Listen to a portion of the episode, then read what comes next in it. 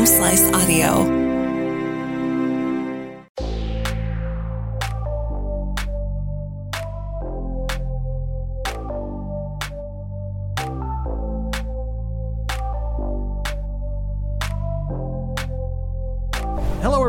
And welcome to another edition of Doc Talk with Monument Health. Today, we are talking with, and I'm going to need you to explain this to me, Dr. Uh, Saverio Barbera, an electrophysiologist. That is an impressive word, and I can't imagine uh, that, that, that what you do is also um, uh, follows up with the, how big that is. Wow. Some people think I remove hair and that it's electrolysis. Um, but I do um, heart rhythm treatment, and that's probably, you know, a more mainstream way to describe my my specialty. It's it's I'm a heart rhythm doctor. Okay. And so I just uh, got into this uh, when I was probably around 30. I started to figure out that I was going to train, point the rest of my training in that direction, and uh, took a few more years. And then then I was uh, a heart rhythm specialist by the end of the, I guess, four years. I, and I was 34, and I was. Um, uh, training uh, down in Texas to get this uh, degree, and uh, you know it, the field has gone unbelievable, uh, berserk. Just like electronics in the world have exploded over the last 20 years, the field of cardiac electrophysiology has um, come along just so similar because we're, what we're dealing with is uh, electronics inside the body, uh, and that involves sometimes treating heart rhythms that are too slow with pacemakers, which is an electrical, you know, a device. It's a computer Mm-hmm. um, with some wires attached to the end of it that go to the heart. And then there, there's, you know, rapid heartbeat problems where we have defibrillators, which we use to sometimes shock people out of rapid arrhythmias. But we also now, and this has really come incredibly uh, advanced over the 20 years. I've never seen any field in medicine do this, but we can fix electrical problems in the heart by burning or freezing heart tissue to stop hearts from racing, uh, uh, stop hearts from skipping, and stop them from what we call fibrillating. So that's cardiac electrophysiology, heart rhythm. That's uh, that what you've seen over the past, like you said, twenty years, going back to the, you know, uh, the, the the time when we are just learning really what the heart does, I suppose, to what you know now. That has to be just uh, amazing, like you said, with electronics that we have and how quickly those change, how much we've learned about the heart in that short period of time. I was seeing a bunch of patients in the office today, and um, a lot of them had atrial fibrillation, the most common heart rhythm problem that uh, people can have. And um, a lot of times they'll ask me about, you know, how um, how this has changed over time. And today they were asking me. I was describing to them back in 2002, and I was out on Long Island um, in in New York.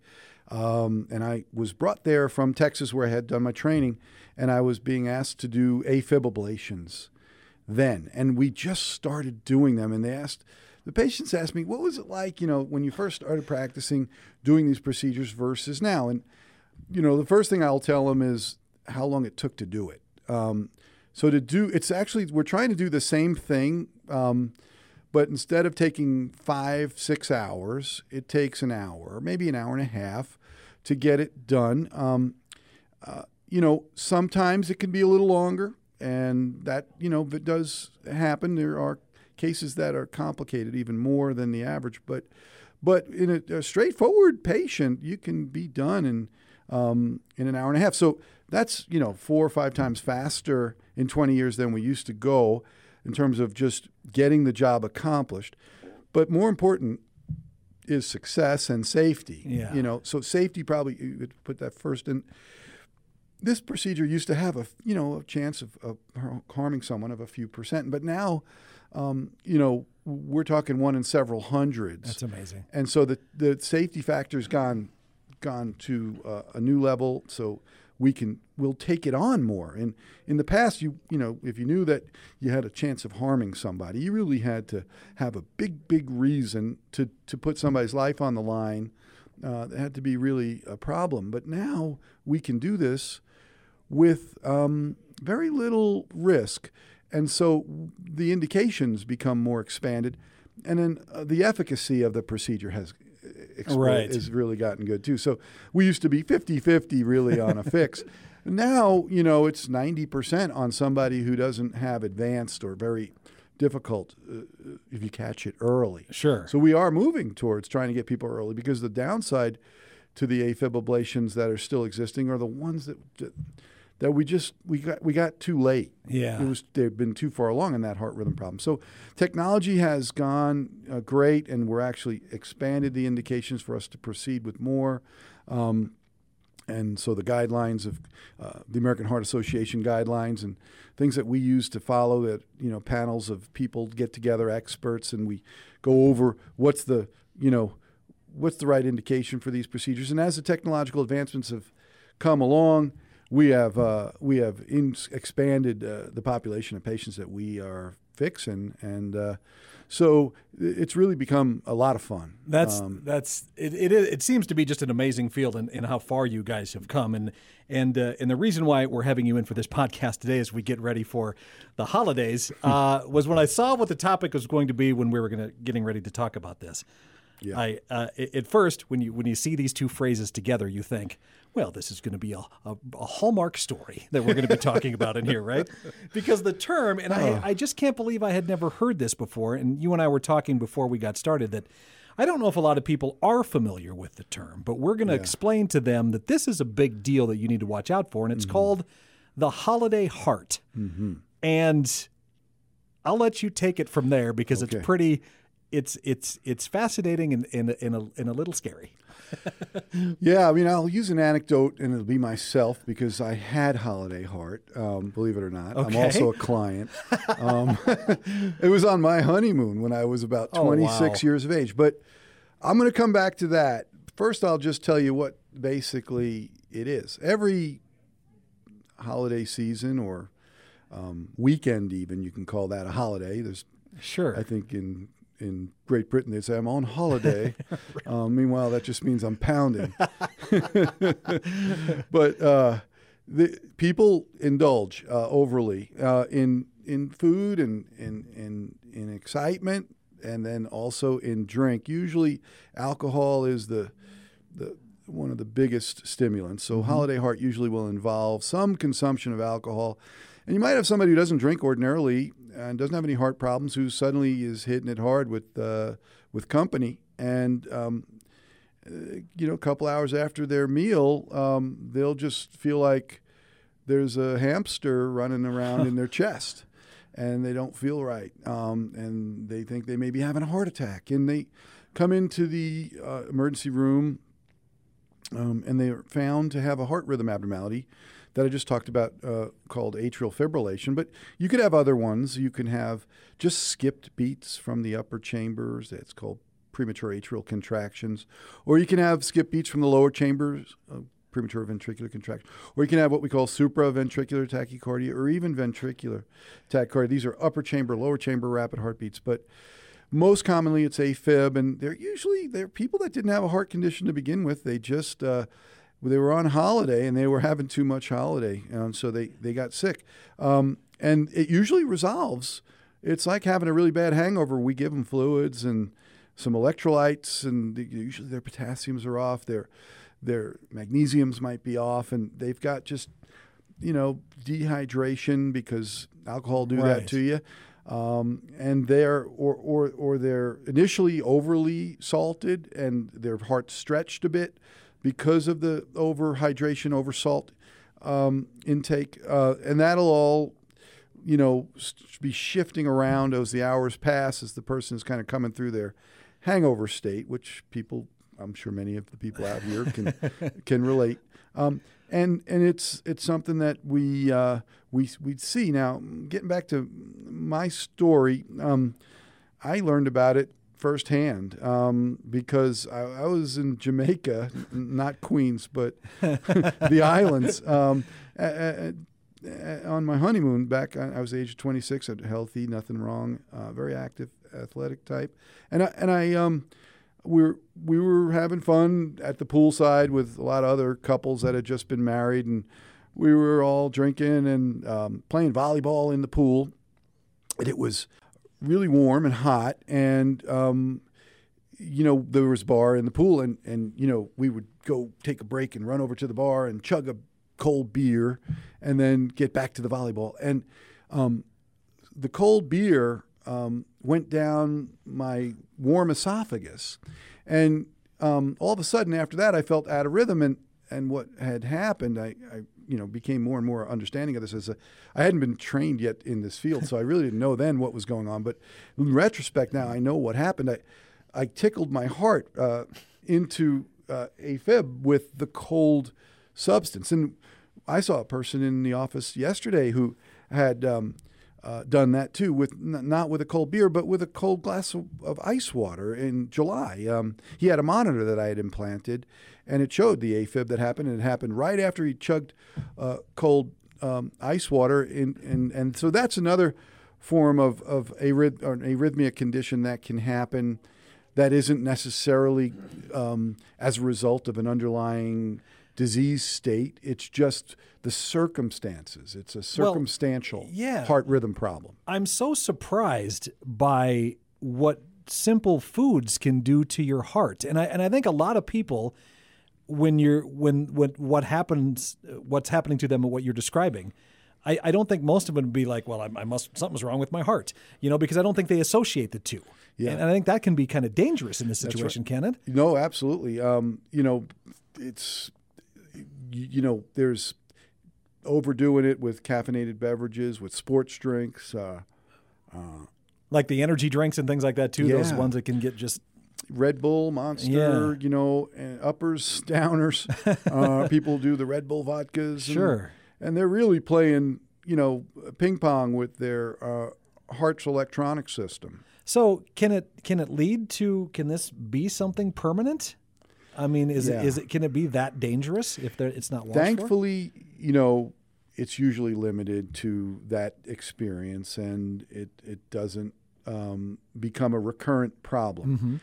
But sometimes in patients who, um, uh, for example, if they don't seek help and they stayed in it, right? You know, they were just so hungover and they were just totally inebriated, and they stayed home and they lived in the arrhythmia for that night, the next day, and maybe they're big chested. They don't really feel the irregularity a certain percentage of people who have atrial fib, for example, don't feel it 30% oh, or so. They no don't even know kidding. they're in AFib. So maybe they don't get a doctor's uh, evaluation. They don't see anybody. They don't know that their pulse is out of rhythm. And they can walk around for a month, maybe two months, uh, before maybe then they start going, I'm out of gas. Yeah. and I don't know what's this been ever since over the past month or so, that big party and they show up. And now a month's worth of heart rhythm abnormality persisting like that can actually start to do some damage. So because we know that atrial fib can lead to atrial fib. So, um, meaning it's, it's like a, a, a, a vicious cycle. So that person may start to have taken on damage, and their atria start to get enlarged. Their upper chambers of their heart can start to get sick, and now it's not as uh, as easy to fix. Okay. Once it reaches that certain stage, then it's it may get stuck right. in there. So, what is that? If if you can describe, uh, what would a typical holiday heart feeling be?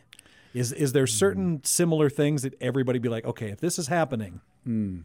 Most commonly, it's going to be palpitations, which okay. is an uncomfortable awareness of your heart beating in your chest. It doesn't feel normal. You know, normally we don't feel our heart beating in our mm-hmm. chest. We're just living and we're active and we don't even know it's there. Um, but um, if you suddenly start noticing that, uh, you know, there's a reverberation off the chest wall, off your chest wall, that would be one uh, of the, the most common symptoms. You, you, can also feel short of breath, um, just not really able to catch your wind. You're going up the stairs and you can't catch catch your breath as easy as you normally would, or or you just feel exhausted. You may maybe feel a little lightheaded. These would be the the potential symptoms of a heart rhythm abnormality, but again, the most common would be palpitations. Um, if they start to experience these, then then what's the first thing they should do, doctor? Well, you know, if you're in the midst of a holiday um, and you're, you know, you feel like your heart is skipping around, all of a sudden it never was doing it before, and it's not letting up. Uh, uh, you know, and you've got you've you've had something, uh, some water, and it's it's not, you know, it's still going, and the night is getting old, and you're still like feeling funny.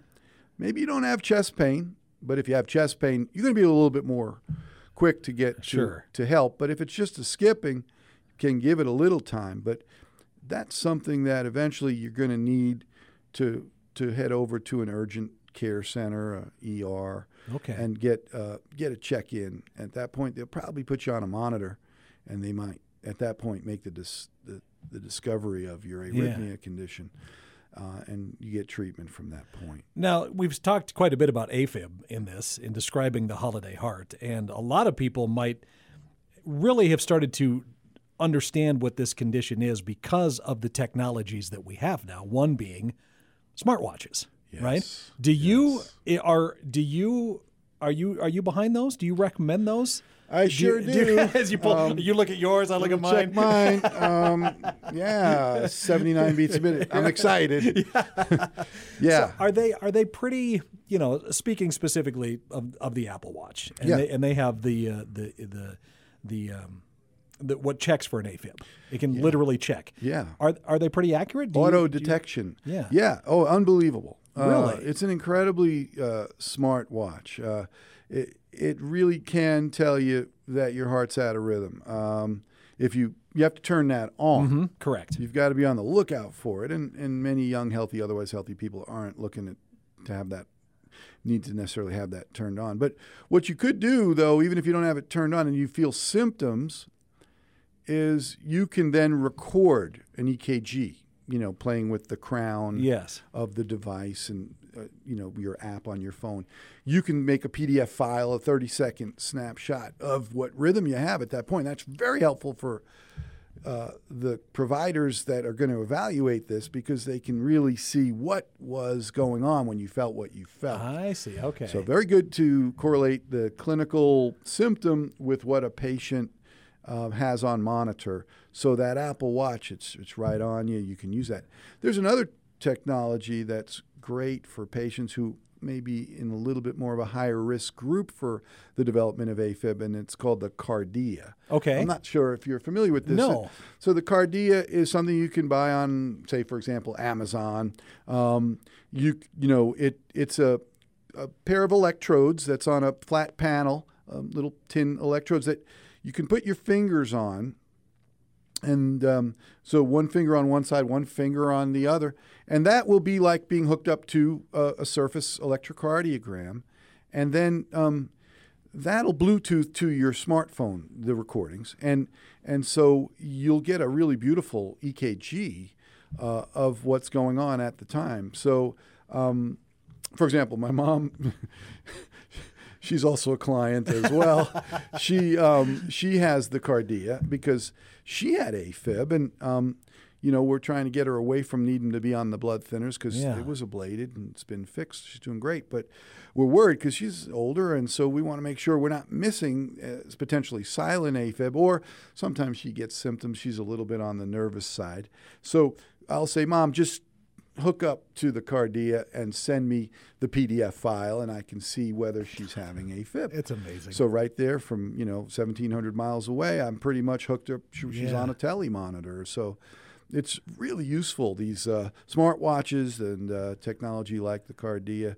Uh, even Fitbits are great. You know, they can tell you what your heart rate is Right. sometimes. If it's, you know, you shouldn't have a heart rate, for example.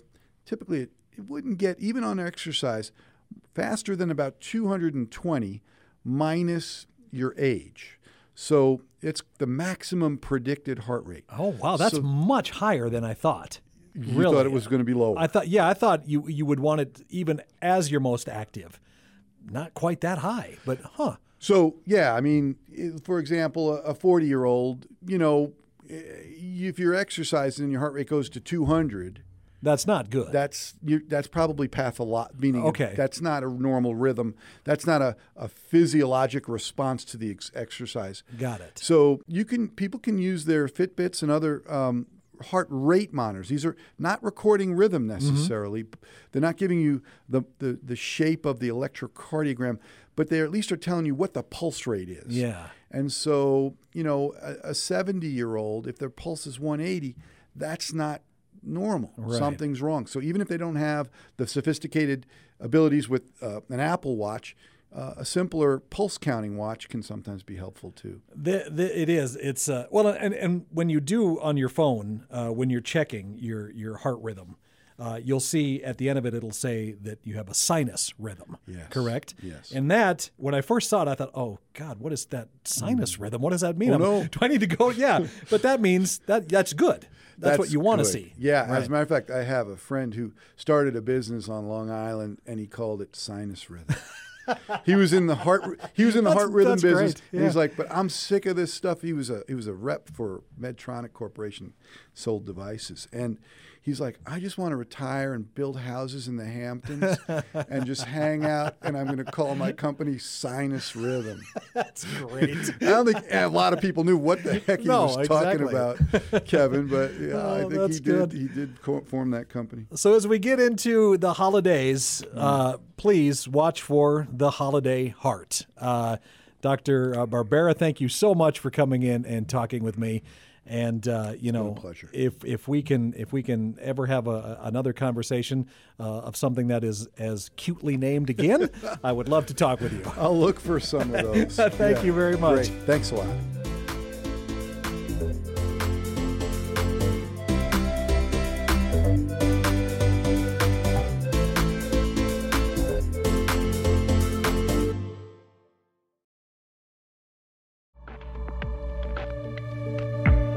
Doc Talk with Monument Health is recorded live at Homeslice Studios, hosted by Mark Houston, edited by Russ Haddon, engineered by Chris Jaquist, and produced by Kelsey Kinney and Rob Henry.